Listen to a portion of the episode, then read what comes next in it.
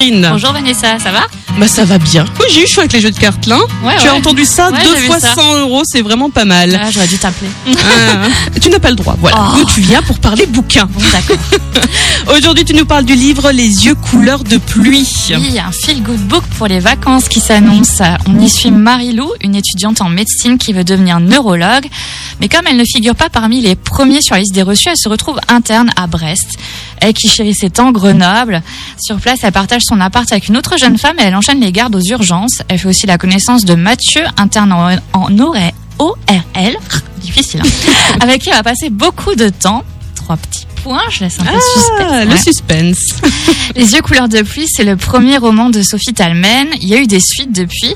Tout comme le personnage principal, l'auteur vit en Bretagne et est neurologue. Ah, on ne sait pas si c'est autobiographique, mais c'est fort probable qu'elle se soit inspirée de sa propre vie.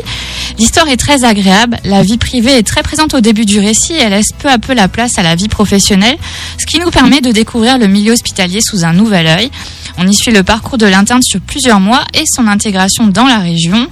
Attention tout de même, le roman n'a pas de fin. Il n'y a pas de cliffhanger, mais l'histoire ne s'arrête pas là où on l'aurait imaginé. Si on veut connaître la suite, eh ben, il faudra lire Entre mes doigts coule le sable et De battre la chamade, les tomes suivants.